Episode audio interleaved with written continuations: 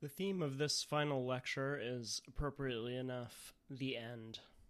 That is to say, the end of the world, the end of society, the end of humanity. All of these themes, which have historically been associated with the concept of apocalypse. So, Girard, particularly in his later work, was an apocalyptic thinker. And this meant that he took the vision of apocalypse that is particularly central to the, the New Testament, the Gospels, and the rest of the Christian scriptures literally. In other words, he took the strange premonitions of the end of the world that these texts offered to mean something quite literal and historical he he took them to be truthful in what they said about the implication of the message of Christ. And this can be explained relatively simply in terms that we've already discussed. As we've seen throughout the course, myths and other documents of pre Christian, pagan, if we want to call them that, societies repeatedly pose a cyclical narrative of destruction and regeneration. This is a familiar concept, right? That mythical societies are organized in a around a sense of cyclical time and that what happens with Jewish and Christian religion is the replacement of a cyclical with a linear temporality. So this is not unique to Girard. Um, it's a relatively straightforward and common idea that our our notion of historical time comes from the Jewish and Christian Bible, which posits a linear progression rather than a cyclical process of destruction and renewal. That said, going back to the book of Genesis, we actually do have some trace of this, right? Because, of course, we have God's creation of the world, and then we have its destruction in the flood, and then its regeneration subsequent to the flood. So, according to Girard, the omnipresence of, of topics like the flood and other catastrophes in um, ancient myths and the, the mythologies and, and legends of many societies reflects the, the actual reality that these societies pass through processes of crisis, near self destruction, and regeneration. And as we know, this process looks similar everywhere. It involves the spread of a mimetic contagion of violence which is an uncontrolled reciprocal uh, conflict that spills out across the entire society through mimesis. And that the society reaches this crisis point at which it faces its own imminent dissolution. And that precisely at that point, the appearance of the scapegoat enables the society to discharge this violence and thereby reconsolidate itself. So, again, the themes of, of flood, of plague, and of other catastrophes that threaten the complete destruction of a society. For Girard, there's no there's no clear separability in these um, in these uh, types of narratives between na- nature and society. In other words, a natural crisis is always a social crisis. So these apocalyptic moments, as they're represented in myth, of course, they may involve actual plague. Right? We saw this example with the um, with the uh, legend from Guillaume de Machaut, right, that Girard discusses in The Scapegoat, right? We know that there was, in fact, uh, a Black Death, a, a, a plague that decimated much of medieval Europe and that recurred, in fact, several times, right, and loomed over society as a constant threat. And we also know that during these periods, um, the the persecution of of particularly Jews as scapegoats was quite common, right? And so there was both a real biological contagion, but also a social crisis, partly occasioned or exacerbated by it, that spilled out into this um, this type of of uh, sacrificial violence directed at this designated scapegoat group. And so, this mixing of social and uh, political and biological crises, Girard would argue, is typical um, throughout history. And the way the myths um, never clearly distinguish between these things is a register of that fact, right? So in Thebes, in the legend of Oedipus, of course, there is a plague, but that plague is a kind of punishment for Oedipus's uh, transgressions, or so it is represented in the in the um, legend. And so, in other words, it has a kind of moral basis, right? There, there's no separation between the mere accidents of nature and the um, the moral culpability that is ultimately assigned to some uh, scapegoat in order to supposedly relieve this crisis. And the point being that this this set of apocalyptic themes where the um, you know images of flood and plague seem to point to purely natural or biological interventions. Um, are and and the the myths reveal this right are, are never quite that simple right? There's a, there's a constant mixing and undifferentiation between the natural and the social. So again um, through this process which is endlessly retold through myths we have a certain version of apocalypse that is that is nevertheless able to be contained through the scapegoat mechanism so what is uniquely apocalyptic about the Christian revelation is that it is based on the disabling of this mechanism through its exposure. So, in other words, as soon as Christianity, um, or or as soon as Christ essentially discloses to the world the nature of this mechanism, the capacity for it to function through this misapprehension, right, this process by which um, the scapegoat is truly seen as the agent of the plague or the crisis, and therefore can take on the full responsibility for it, and therefore can function as an agent of its its discharge to the outside of the society. That this mechanism is disabled because this misrecognition of the scapegoat is no longer possible.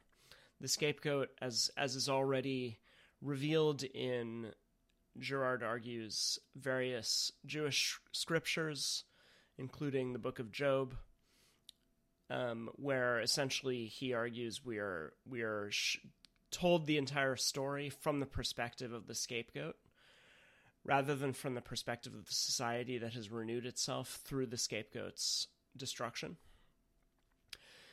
That the Christian revelation, Girard argues, is in a sense, uh, an intellectual revolution, right? Because it demystifies this process, right?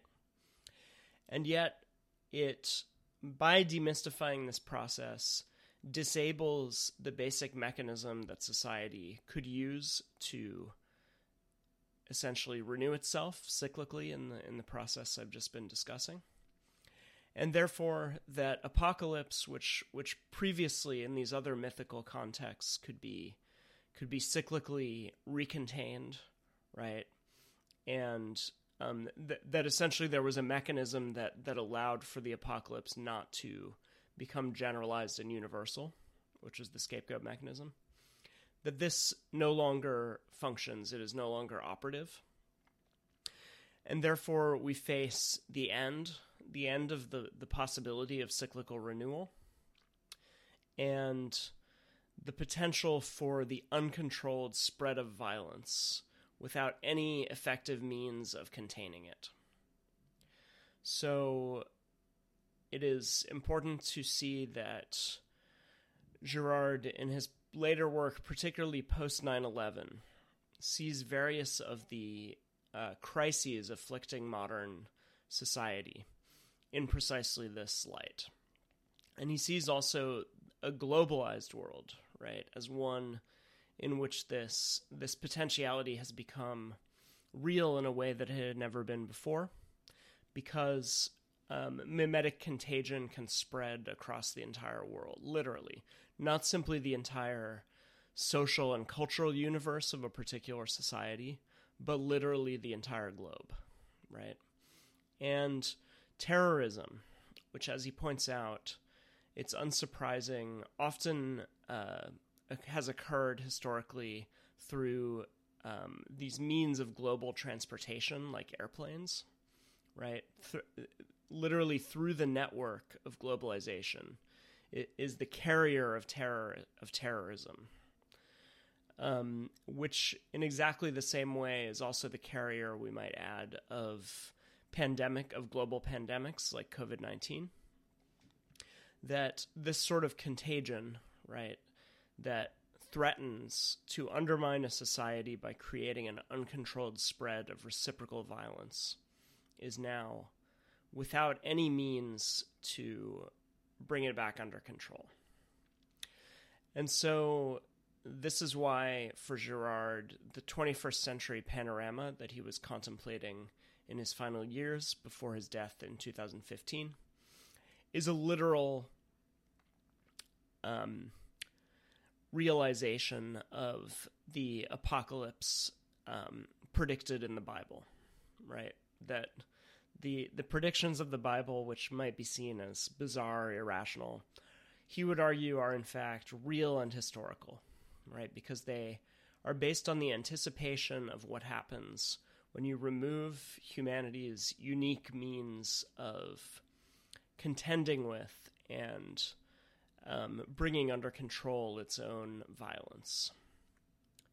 So, this basic insight is is central to his final work, Battling to the End, which perhaps surprisingly touches on various uh, themes and issues that are not really covered extensively in his prior work, but that, as it turns out, are quite um, germane to this entire topic of apocalypse. So, his final book, Battling to the End, again, I bring up this, this concept of the end.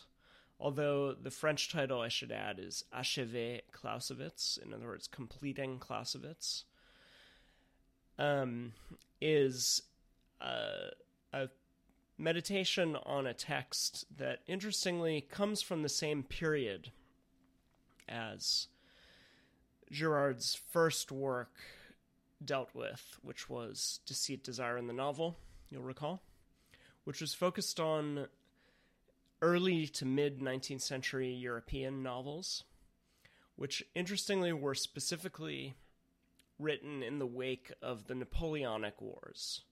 And here we might think particularly of Stendhal, um, the French writer, who is one of the central figures in Deceit, Desire in the novel and whose great novel, uh, The Red and the Black, Le Rouge et le Noir, is um, premised on a, a, a sort of um, type of figure that, that, that really existed in this time, which was a, a sort of ambitious, striving young man who arrives from the provinces of France to the city. And his idol is Napoleon. So, why Napoleon?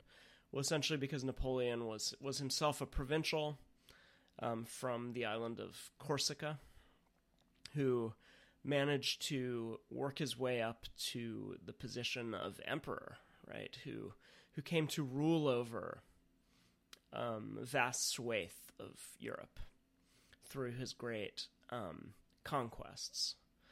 So, in other words, um, this is a period in which traditional hierarchies that uh, regulated what particular subjects could aspire to in their lives came into crisis um, because of a new egalitarianism. And in many ways, Napoleon, although of course he reinstated a kind of hierarchy by making himself emperor, was was a symbol of this aspiration, right, of of egalitarian striving, right, that that a young man from the provinces could make his way all the way to the top. So this is essentially the the premise of the red and the black, right? And so Napoleon is an interesting figure here because he's a kind of agent of mimetic crisis because he he becomes a mediator who inspires young men from all across Europe to join his armies and essentially use them as a vehicle for social mobility, right? And also to um, essentially carry out in a way the egalitarian horizontalizing vision of the French Revolution in which society could be made more equal, right? And these these um, traditional hierarchies, right, which were the the precondition of this situation of external mediation, right, where um, the possibility of conflict and rivalry was limited by the clear definition of everyone's station in society the dissolution of those hierarchies is essentially brought about in part by Napoleon's conquests, right? Because he goes around um, introducing the Napoleonic Code, which essentially um, universalizes certain ideals of the French Revolution around e- equality. So, again, Napoleon is a crucial figure here and he is a an agent of this radical transformation of European society in a in an egalitarian direction. But because of this egalitarianism, um, basically the um, the hierarchies that previously controlled the potential of of mimetic crisis um, were uh, weakened, right? And so a certain kind of apocalyptic possibility was was laid bare, right? Returning to this idea that without these kinds of stru- or when these structures dissolve, the potential of uncontrolled mimetic crisis comes into view. And so again, this is essentially Girard's, um, and and he brings up this theme of apocalypse already in Deceit, Desire in the novel, particularly in relation to uh, Fyodor Dostoevsky's novels where he, um, again, writing in the wake of these Napoleonic Wars, which made it all the way to Russia, where he sees the potentiality of this modern leveling, right, of traditional hierarchies, values, and standards as fundamentally apocalyptic. And so there is a chapter which, if you're interested, you could check out in Deceit, Desire in the novel called The Dostoevskian Apocalypse.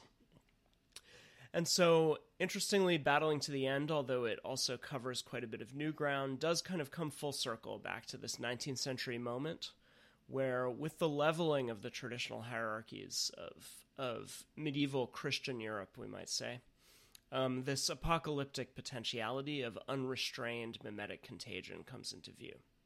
However, he approaches it here through a different sort of text, not a novel, but a famous treatise on war by the Prussian military officer Karl von Clausewitz. So Clausewitz is also extremely um, deeply shaped by the experience of the Napoleonic Wars, right, in which he uh, fought in the Prussian army against Napoleon, um, but you know, eventually there was a surrender. Um, he spent some time in exile in Russia. Um, but so for him, Napoleon again was the kind of mediator and rival, right? Napoleon was both um, the object of his obsession and also his his enemy, right? And so the important thing here is that Clausewitz, like some of the 19th century novelists, sees in this new world that was brought into view by the Napoleonic Wars the potentiality for this uncontrolled mimetic conflict. And with this potentiality, from Clausewitz's perspective, comes a new set of possibilities surrounding the subject of his interest, which is war, right? And this is the concept that he calls the escalation to extremes. So, in other words, there's an idea that um, in more traditional forms of war, warfare, there's a kind of um, in, intrinsic limitation to it. Because war in many societies is ritualized, right? And there, there are sort of um, ways that it um, is is cordoned off from the rest of society so that it does not um, consume all of society at least in in normal times and so th- there's a kind of limitation to war and what clausewitz sees in um, the napoleonic wars is an escalation of war to a to a level never before seen and this would involve, in particular, the mobilization of the entire population. And here we might think of particularly um, the fact that the wars fought by France in, rev- in the Revolutionary era and the Napoleonic era were driven by a large volunteer army, right, of of of French people who or French men who um, essentially fought in the name of a kind of nationalistic um, spirit and also in the name of a, um, a, a, potentially a kind of ideological allegiance, right, to certain abstract ideals. And so, if you go back to earlier periods of warfare, right, they're largely fought by a mix of essentially a kind of professional warrior class combined with paid mercenaries, right? And this is this is kind of the standard of warfare, right? War is fought by a particular class of people whose role it is to um, to fight, right? We might think of knights in medieval times, and then beyond that, there are certain kind of um, you know lumpen elements of society that can be um, hired on as as mercenaries, right? And so.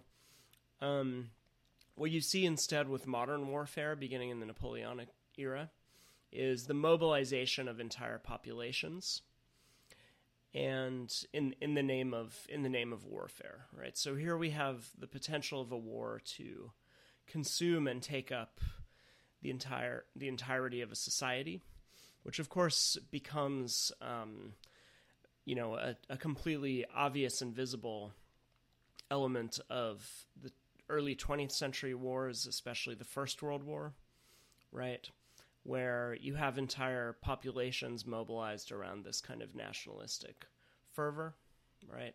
And so part of the point here is simply that Clausewitz glimpses this potentiality already before it has fully come into its own with the wars of the 20th century.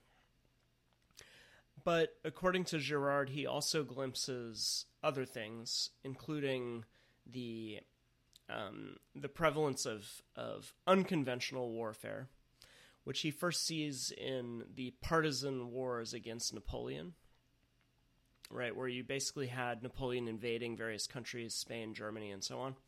And you had these kind of partisan guerrilla. This is, in fact, where the whole idea of the the guerrilla, the guerrilla, um, first emerges in the context of Spain, right, where you have these these ragtag bands of sort of partisans um, fighting against Napoleon, right? And these are these are totally disorganized efforts by just average people who, you know, in response to the total mobilization of France through Napoleon's um, con- efforts at conquest, um, themselves mobilize, right? That that average citizens mobilize um, to fight against this this vast volunteer army invading army.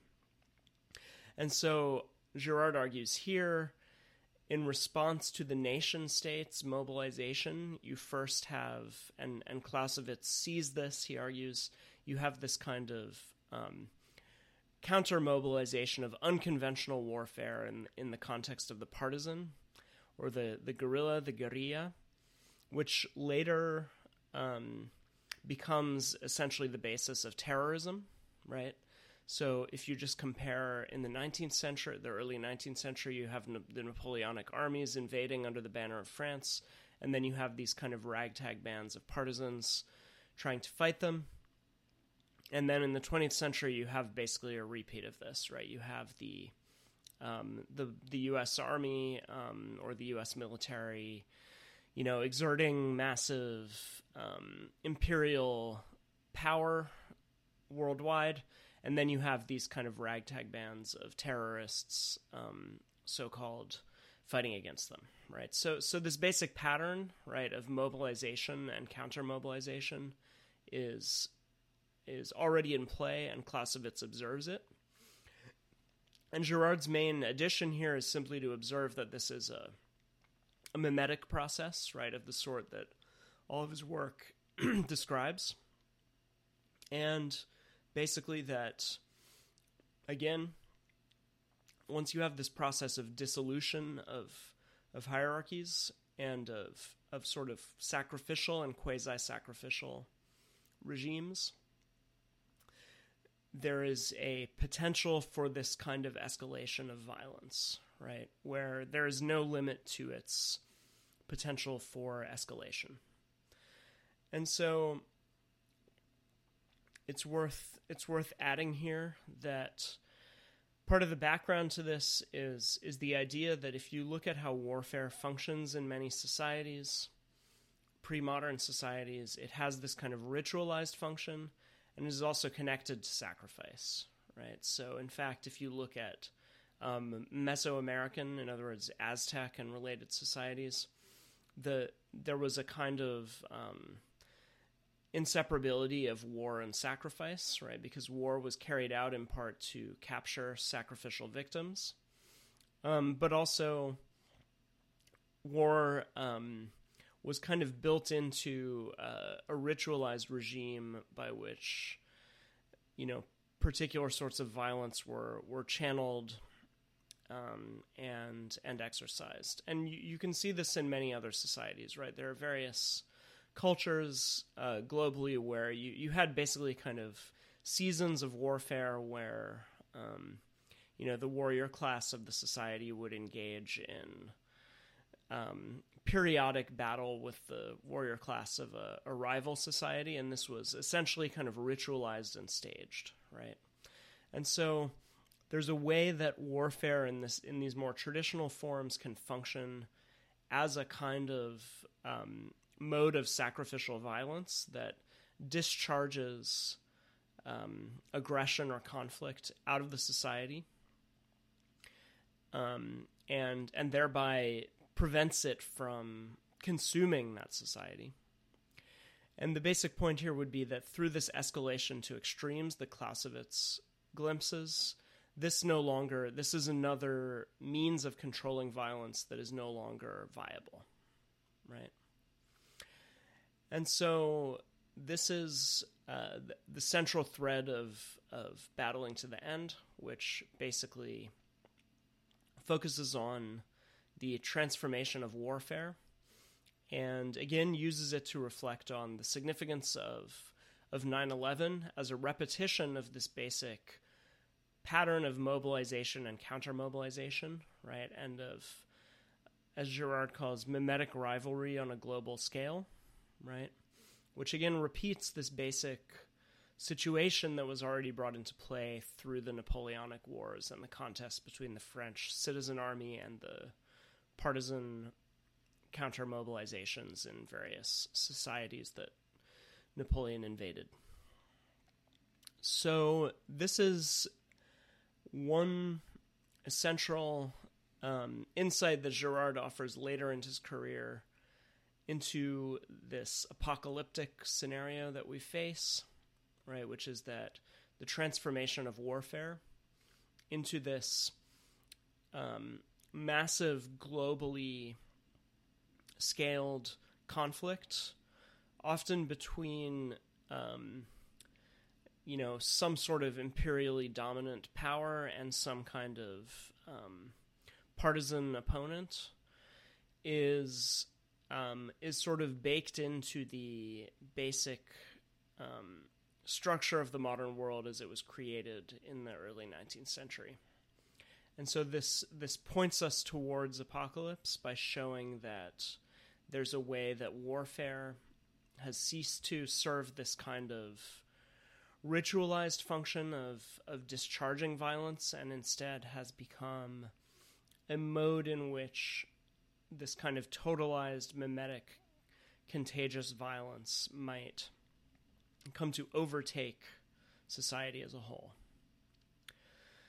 So it's interesting to note here, just as an aside, that um, this apocalyptic turn in Girard's thought is in some ways a, a, a, shift from some of his earlier writing, even though, as I mentioned, he does address this concept of apocalypse in Deceit, Desire in the novel. Because if you look at violence and the sacred, one of the themes in that book is that in many ways the, the invention of a modern judicial system has made the functioning of sacrifice in some way obsolete, right? That that um, ju- the judicial system offers a mode of conflict resolution that is essentially neutral, right? And that while it may continue to um, contain certain sacrificial elements. And here we might think, as Girard mentions, of the unanimity of the jury, right, as a kind of echo of the unanimity of the crowd against the scapegoat. Nevertheless, um, he, he does seem to present the, the development of a judicial system um, and its its kinds of um, neutralizing functions and checks and balances as a sort of anti mimetic um, structure, right, that can keep violence in check in the absence of a functioning um, sacrificial system. So I think this is a point that Girard, um, again, introduces in his earlier work and does touch on in some ways later, right? But nevertheless, um, that there is a turn towards a much darker conception of modern politics and modern social structures um, in his later work, I would argue. So there is plenty more to be to be said on Girard's um, apocal- apocalyptic sensibility, and particularly his his thoughts about terrorism. So I hope we can address some of these in the discussion. But I wanted instead to um, move on to somewhat different territory and just discuss um, two other implications of mimetic theory that I think are particularly interesting and that are taken less from Girard's work itself than from certain extensions and applications of it. So the first would be a kind of understanding of economy in basically sacrificial terms. So the central text for this is the one that I assigned part of for this week, which is a text called The Ambivalence of Scarcity, um, which is a kind of compilation of several texts by the um, philosopher Paul Dumouchel, who's in my mind one of the most interesting sort of um, Girardians, we might say, or or um, interpreters of of Girard's thought in modern times, um, and particularly his early work, which was in collaboration with Jean Pierre Dupuy, who is another one who I would say is um, particularly worth looking into if you're interested in how people are applying some of Girard's ideas to areas of the social sciences and particularly economics that, that Girard does not address at length in his own work. So, um, Dupuy and Dumouchel were probably the first to do this in their book from 1978, called originally in French L'Enfer des Choses, which um, is essentially an attempt to think about Girard in economic terms. Now, I I won't be able to um, address this set of ideas at as great a length as I'd like to, but I will try to instead encapsulate them briefly. So, again, we have this notion that with the waning of the functionality of the scapegoat mechanism, there is the emergence of a problem of how society can keep its own violence in check, right? Because it has it has lost this this primary mechanism that it possessed for for this purpose. And so Dupuy and Dumouchel's great insight is to see that we can understand the functioning of economy in these terms. So this is a point that, that did come up to some extent in very early discussions of Girard's work, because Deceit, Desire in the novel was actually well received among various Marxist critics operating in, in France at the time, and particularly Lucien Goldmann, who's a somewhat forgotten figure, who um, wrote about the basic economic implications of Girard's thought back in the 1960s. But the the basic insight is that there's a connection between the functioning of sacrificial systems and the functioning of what anthropologists and anthropological economists have called the gift economy, right? And here the, the crucial work is Marcel Mauss' um, book, The Gift, Essai sur le don. So the basic idea of this is that um, most societies have not functioned in the same way that modern economies do, in which there is an operation of equal exchange based on a universal currency, right? So when we want some particular good, we go and um, trade a designated amount of currency equivalent for it, right? So most societies historically have not, in fact, possessed money. And this is why, if you look at an economic textbook, there's usually this hypothetical notion that people bartered goods. Um, you know, I'll give you a pound of rice if you give me, you know, five avocados or whatever. So the problem with this is that anthropology has roundly confirmed that no arrangement like this has ever existed, really, um, except in maybe moments of crisis.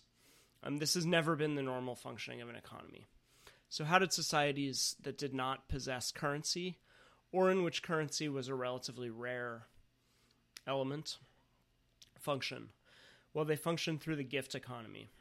So, the gift economy would simply mean that um, if I, you know, live in a community with a certain number of people, um, I will be given certain objects or goods by certain people in that community who I have some deep connection with, right? I might be related by marriage to them, they might be my cousins, whatever.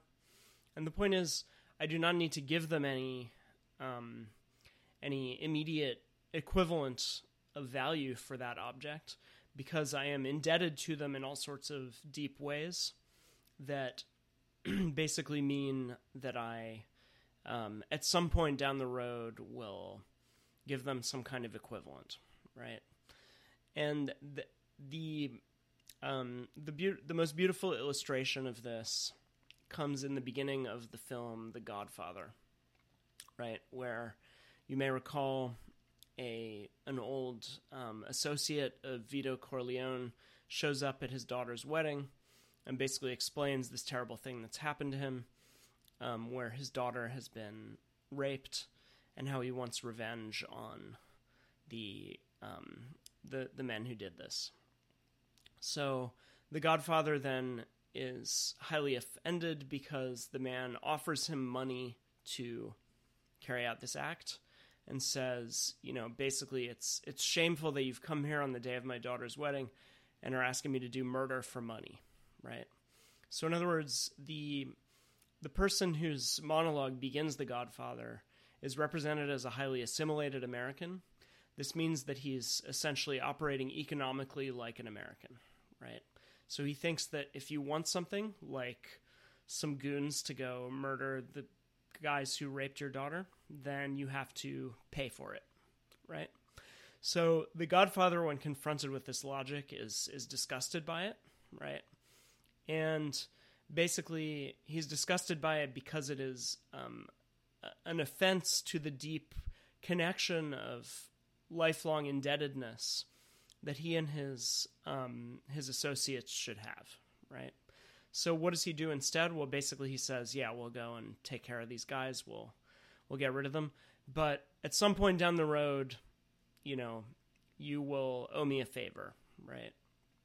And that that is not necessarily a favor that that is that is um, you know is going to be equivalent in some monetary sense.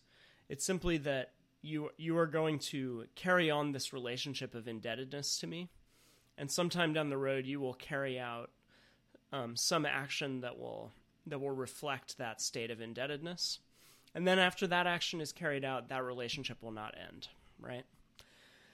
So, this type of economic arrangement is the gift economy, and this may seem like a tangent, but I will explain its relevance now. So the point of um, the kind of ex- economic exchange that we are accustomed to today is that it is the opposite of this. When I go into a store, I buy a product, I hand over some money, and there is no further relationship between me and the person who owns the store, right? That's it. Our relationship is limited to that single transaction. There's no deeper relationship of indebtedness, right? And so this is the um, type of economic exchange that creates a society of atomized people, right, who have no particular um, indebtedness um, in a moral sense to the majority of people around them, right? We live in an isolated way, and we live in an isolated way in part because our lives are defined by these kinds of exchanges, right? Now, that's not entirely true because we have some family um, and so on who we're not quite that way with. But even with our friends, right? We go out for a meal with them, but we, you know, Venmo them the money so that um, they get their get so that we pay our share of the the bill, right? So there are very few people who we have these kinds of relationships of the sort that is illustrated in The Godfather of lifelong indebtedness. Okay?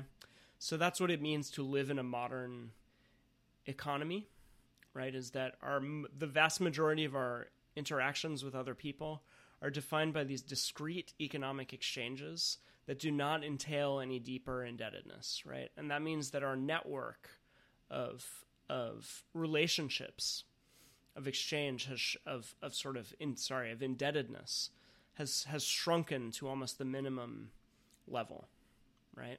the vast majority of people we are interacting with merely as discrete partners of, of equal economic exchange. So the gift has largely been taken out of the picture, right? Except for, again, a few close friends and usually just limited, on, and family, and, and even there, just usually limited to sort of holiday gift giving or something like that, right? So, what does this mean? Well, it's important to realize that this situation of indebtedness, and this is clear in the case of The Godfather, right? And if we think of mafia movies, what happens? Well, um, if somebody kills my cousin, right, and we're in the same, you know, family together, and that, let's say it's not even my cousin, let's just say it's somebody else who's in the family, as in, as in, you know, who are who's part of the same sort of larger social network of indebtedness it is my obligation to track down, to help track down those who killed him and kill them, right?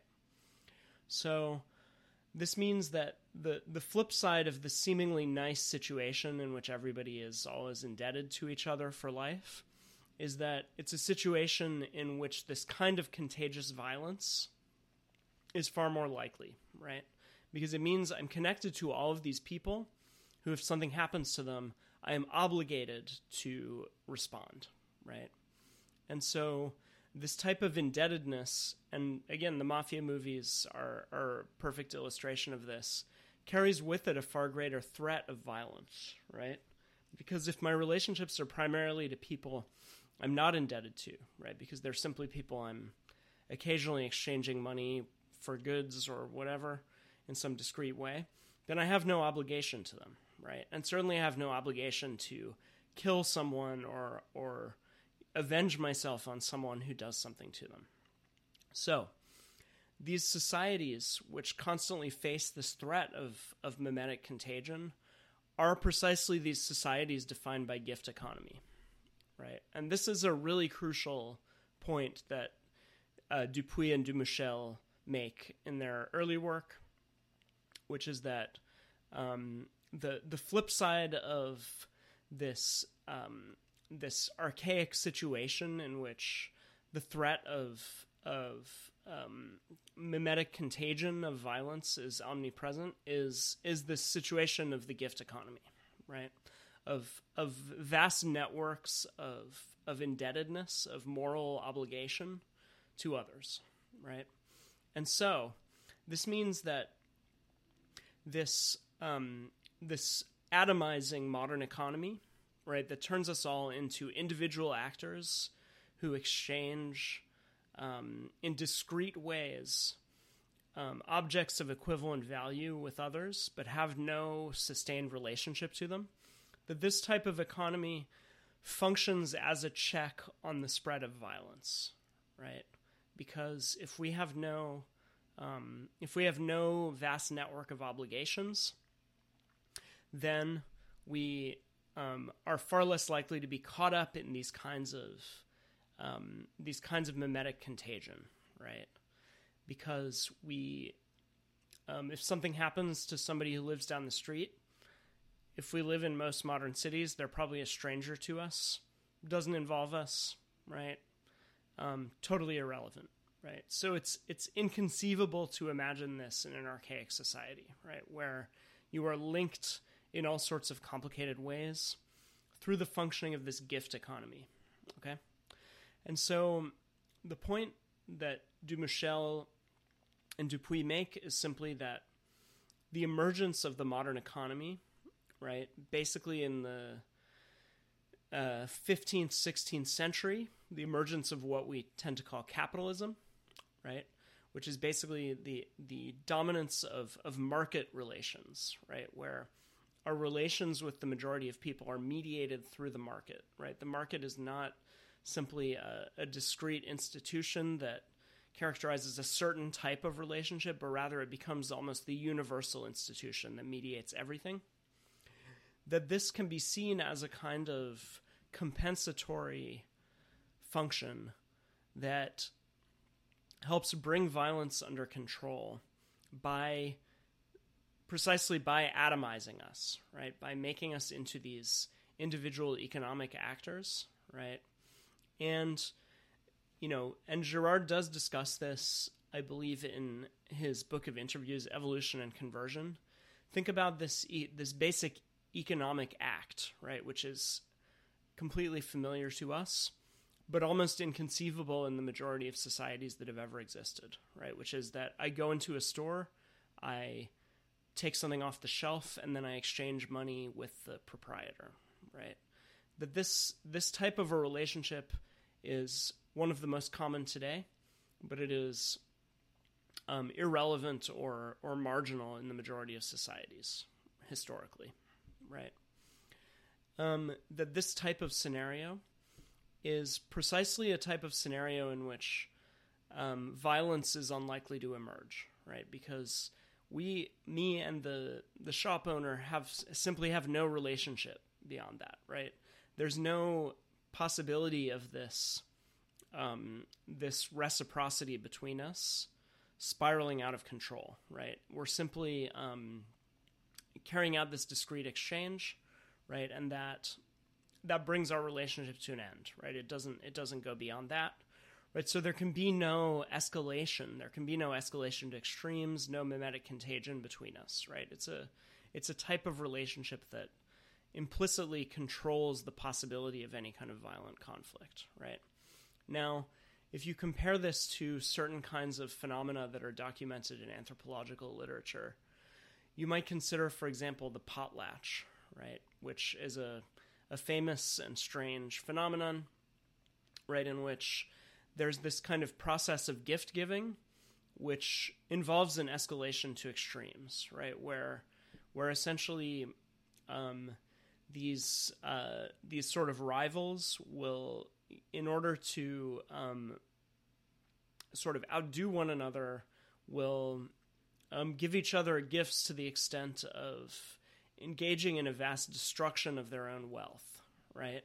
And so this is this shows that um, this kind of process of social competition can, in in some cases, be the opposite of the the function of economic competition as we understand it, right? It and not only is it not not only is the aim not to accumulate goods, it can literally involve taking valuable goods and setting them on fire or throwing them in the sea in order to um, prove your own superior magnanimity to someone else, right? In order, basically, in order to elevate your social status, right? So we could see this kind of basic economic exchange of the sort I've been discussing as the opposite of this, because again, it doesn't, it generally precludes this kind of possibility of escalation, right? And so, uh, basic insight here is simply that economy functions as a kind of, um, and he associates this with scarcity.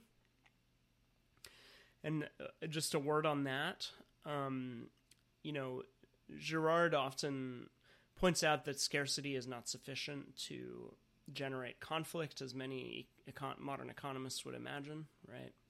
And you know, there's good anthropological literature to suggest this, because precisely in these societies that are governed by um, dense networks of kinship relations, right, and of mutual indebtedness. Um, basically, when you ha- when when there's a certain scarcity that afflicts a society, that simply means that everyone gets a little bit less, right? The scarcity is is evenly distributed, and therefore um, there's a social mechanism that prevents it from becoming uh, becoming a huge source of crisis.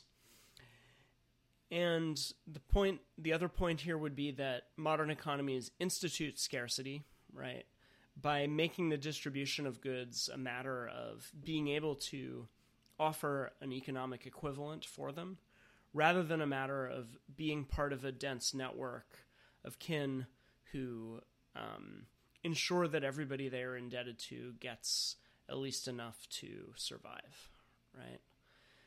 And the, but the other point, uh, and I'll I'll um, conclude my discussion of this notion of an economic check on violence with this point, um, is that nevertheless, there is also a kind of um, a kind of structural scapegoating that occurs through this process, right? And that is simply that, as we know, the market economy always has its losers, right? It has the people who are unable to function within it, or are for various contingent or historical reasons excluded from it, right? And who therefore somewhat like the scapegoat, are are um, cast out to the the margins of society, right? And who are seen according to the logic of modern market economies as in some way responsible for their own fate. But this is a, a profane rather than a sacred process because these um, these sort of uh, these victims of the market economy do not do not become gods, right? They, are simply the kind of refuse or the the the cast-offs of this system, right? But nevertheless, there is, and you know, we could use the term structural violence here, right? Because in a in a simple way, we could say that while um, the the official structures of modern societies um, distance themselves from the practice of scapegoating, they nevertheless generate victims, right, through their basic structural operation, right? And those victims are generated by the functioning of this market process, which produces scarcity by atomizing us, um, eliminating our ability to depend on these dense networks of kin and associates to whom we're obligated and, and indebted for life, and instead making us individualized market actors who must obtain equivalent value to exchange for any good that we want to obtain. So, this is the um, I, I find quite fascinating way that Dupuy and Dumouchel essentially think about modern economy as a, a sort of substitute for the sacred, right? That that the modern economic production of scarcity is a kind of um, ad hoc replacement of the functioning of the sacred. And if you're interested, I would say that this is a line of inquiry that is, to my mind, utterly fascinating and still beyond these initial um, essays published by Dupuy and Dumouchel, essentially unexplored. Right, so this is kind of a an area where Girardian thought, I think, opens out into uh, a quite fascinating and counterintuitive analysis of the modern world that I think deserves to be continued. And as a final point in this lecture, I'd like to discuss another possible way of thinking about um, what what takes the place of the sacred, what takes the place of the functioning of sacrifice to essentially um, um, contain or put a check on violence, right? And my thinking here would actually come from the work of Peter Thiel, who has never, you know, written um, all that extensively about his his relationship to uh, Girard, but he um, does have a couple of intriguing texts which are worth checking out. And you know, I, I do have my own writings kind of on this, my the way I interpret this relationship. But basically, um, and we're here we're coming back to something that I've brought up before, which is this idea that Girard essentially understands scapegoating as a technology, right? And I discussed this in my analysis of 2001, right, the opening scene. Or really, there is this this connection between the emergence of humans as technological beings and the um, discovery of the scapegoat mechanism as a means of conflict re- resolution, right? So Girard points to this in a few different ways. One is simply to suggest that um, it's the uh, that that the scapegoat mechanism is kind of humanity's original innovation, right? To um, in all sorts of ways, which I pointed to earlier, connect the functioning of archaic religion with the contemporary functioning of technology. Right? He compares the priests who um, you know manage these kinds of sacrificial cults to the technicians of modern day nuclear power plants and um, you know uh, you know biopharmaceutical labs right who have to similarly to the priests of ancient times maintain these strict standards of ritual hygiene right and keep keep things separate um, and so on right?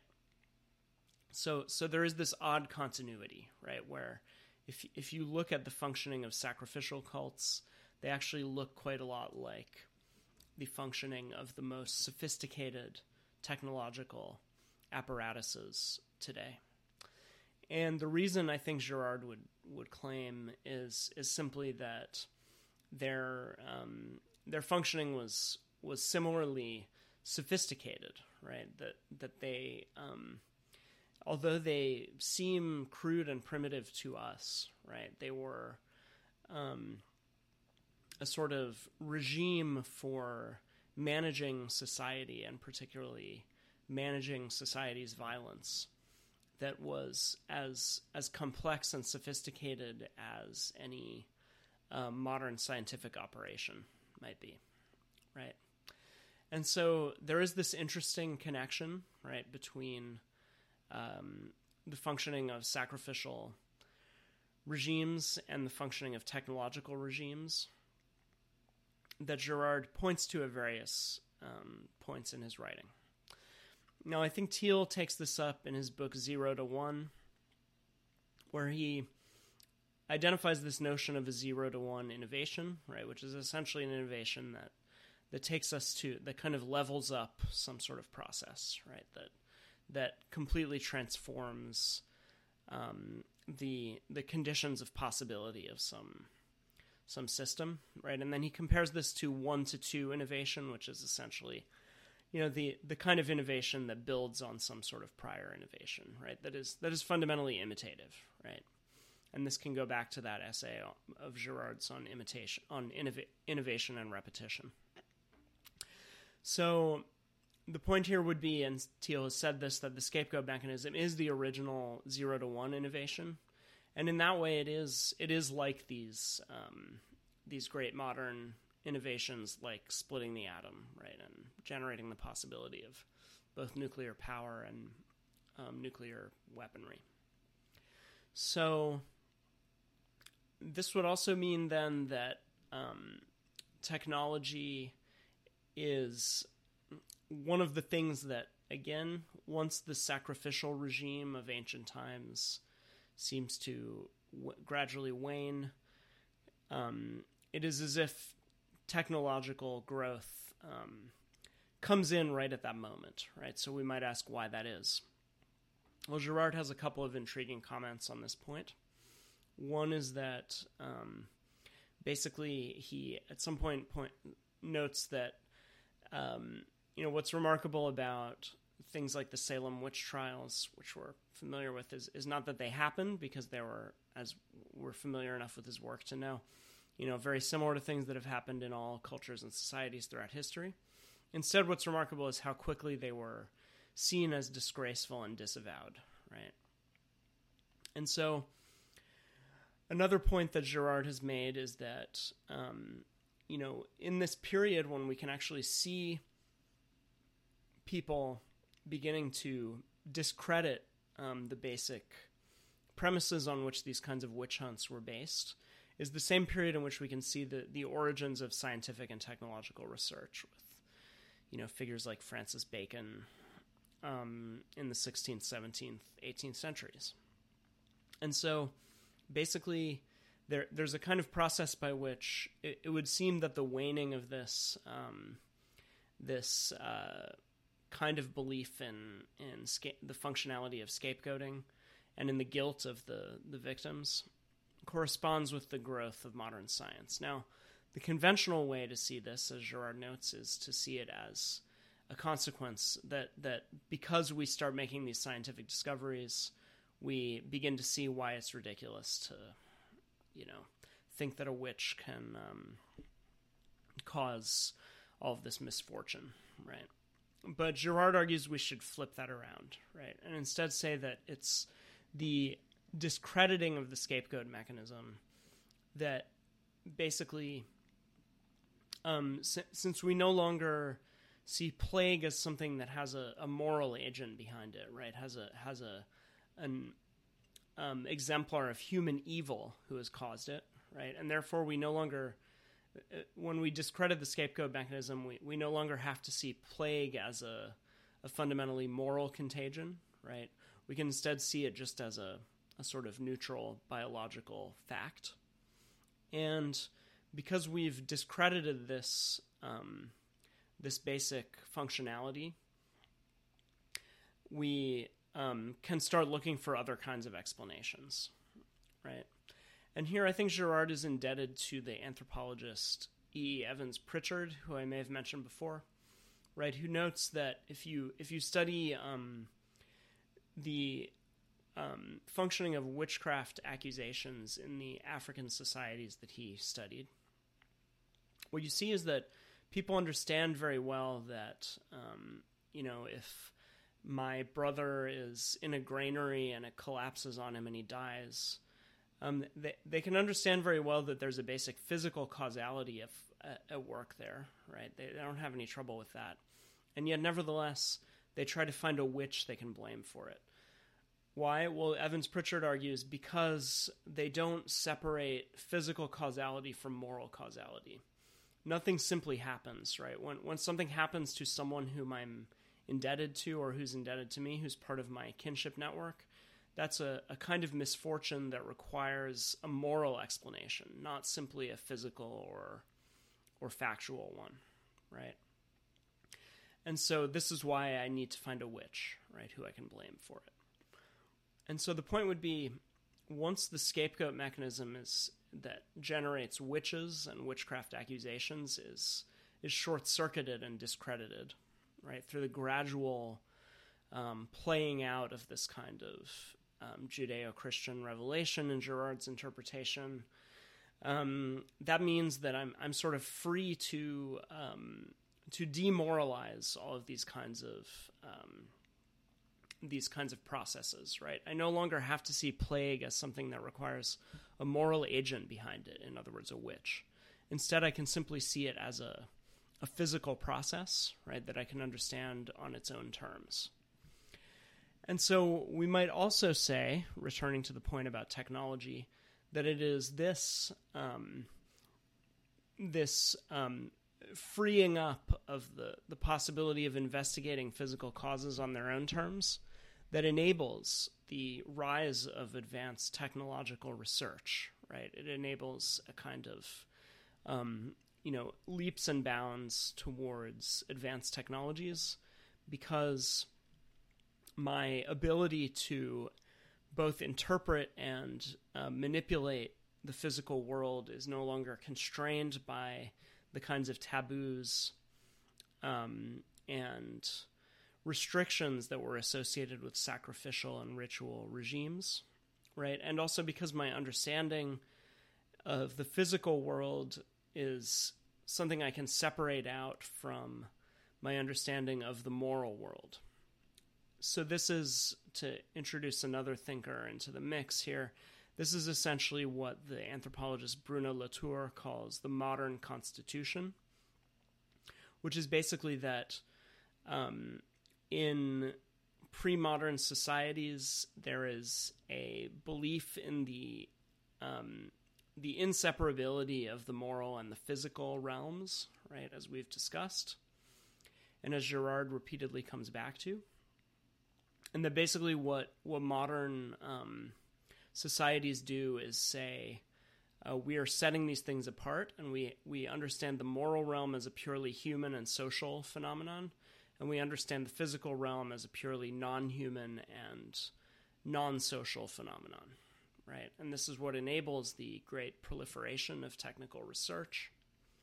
Now, of course, the problem here, and Latour sees this as Girard does is that the advancement of technological research brings about these kinds of uncanny fusions of the human and the social and the, the physical and the material that um, eventually kind of bring us back to where we started, right? And the, this is basically this notion of the Anthropocene could be understood in this way, right? The Anthropocene is the apocalypse, as I defined it earlier, because it is a situation in which the um, the basic capacity of the world to sustain human beings has been fundamentally affected by the moral actions of human beings, right?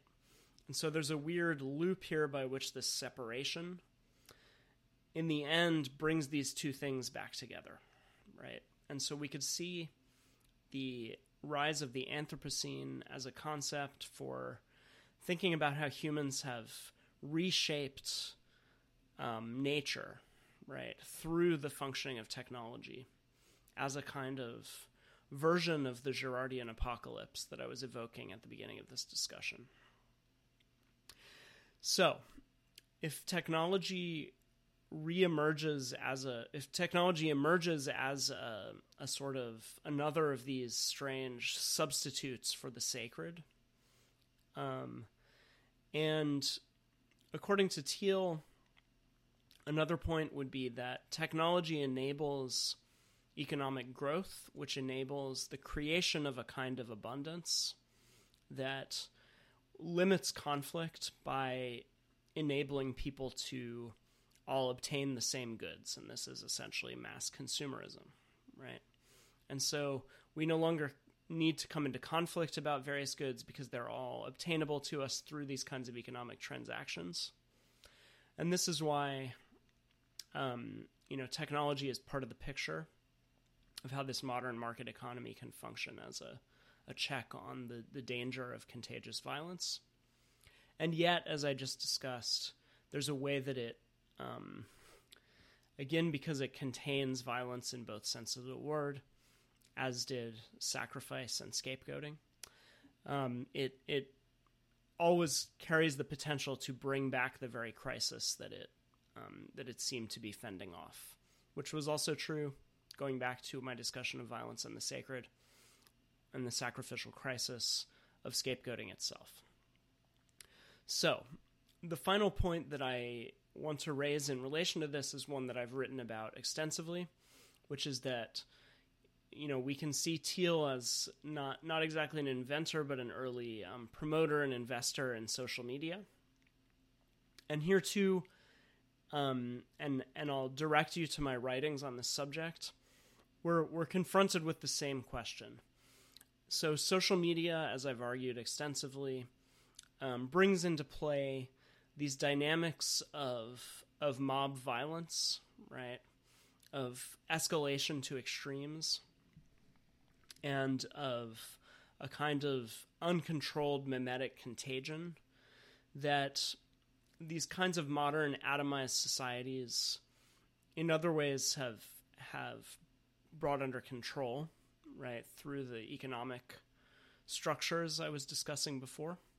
So this is why when we first started to see these kinds of mob actions on social media, of course the original um, or the or the very first um, comments on them already brought into play this notion of a witch hunt, right? So people could see that this was a revival of the kinds of scapegoating that we historically associate with witch hunting, right? So people immediately and intuitively saw that when they saw what was happening on social media in the early period. Yet, I think we could say that you know, there's a way of understanding social media as a kind of container of violence, right? And this is for the simple reason that social media does not bring about um, s- someone who is mobbed by thousands or even millions of people um, is not, of course, actually killed, right? Because this is all happening in a virtual realm in which we are operating as digital avatars. And so this means that it's it's a kind of way that we can engage in these dynamics, or at least this would be one way of interpreting it. A way that we can engage in these dynamics in a gamified manner, right? Where instead of um, exercising these kind of violent passions in our regular physical lives, in a way that would and does bring about the potential for um, actual um, death and and you know violence. Um, we are we are carrying them out in these kind of gamified spaces where we may experience a kind of social death if we are forced to shut down our account or whatever because we're being harassed so much. But nevertheless, um, this prevents the violence from actually occurring on the streets or you know in in meat space as we like to say. So this is one potential way of interpreting it. I think there's a there's a way of possibly thinking about Thiel as as having understood social media in in these terms early on, right? Um, because he was very interested in this problem, and you can read his essay from 2004, "The Straussian Moment." He was very interested in this problem, as was Girard, about how do you control this um, reemergence of unconstrained violence and so he was interested in this problem right around the time he was involved in Facebook early on, right? And so you can see these platforms as a kind of container for this type of violence that that you know contains it in the sense of allowing it to occur, but in a in a, a virtualized form. However, I think the darker possibility is that because this virtual space has become so inseparable from our um, our day to day lives, right? Um, there is no easy way to separate out what's happening on these platforms from what's happening in the world, and this is why you know activities on these platforms can trigger riots in in real life and so on. And perhaps the most um, disturbing examples of this come from societies where there is um, a, a, greater persistence of this kind of gift economy scenario of um, these dense networks of kinship and mutual indebtedness, right? And so, in these societies, particularly, I've read about this sort of phenomenon in Asia. You have um, in in rural communities, you have these kinds of rival religious groups, be it Hindus or Mus- Hindus and Muslims or or other um, religious opponents, right? Basically, um, you know, through these kinds of um, of of rumors, right, of the sort that um, you know would have spread in a way that would lead to a witch a witch hunt or a lynching, right, in ancient societies or in, in medieval Christian society against Jews, right? That that now um, because Facebook or platforms like it enable such rapid, seamless spread of these kinds of rumors, right?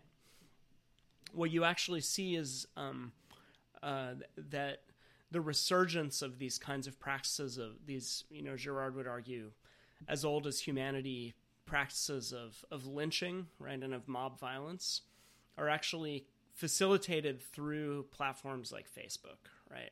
And precisely the kinds of rumors that we saw in the Guillaume de Machaut discussion, right, about the Jews, are being spread in these societies. And again, I think this this happens more, um, you know, in, in a more um, obviously um, reminiscent of of this this type of scenario of of medieval witch hunting and anti-Semitism in in these societies again where there is is less of a kind of um, atomization and more of a kind of dense network of of kinship and and indebtedness, which um, means that these kinds of dynamics where you know if someone some child was supposedly harmed by some member of the rival religious group, then this um, this kind of contagion can spread across the entire kinship network, right? And this enables for this kind of lynching and mob violence to occur.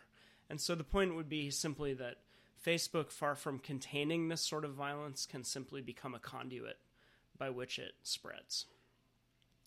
And so, again, we come back to this basic ambivalence, right? Where we have these systems that seem to function as, as some sort of check, but that um, also enable the um, the the spread of the crisis, right? In in moments of crisis.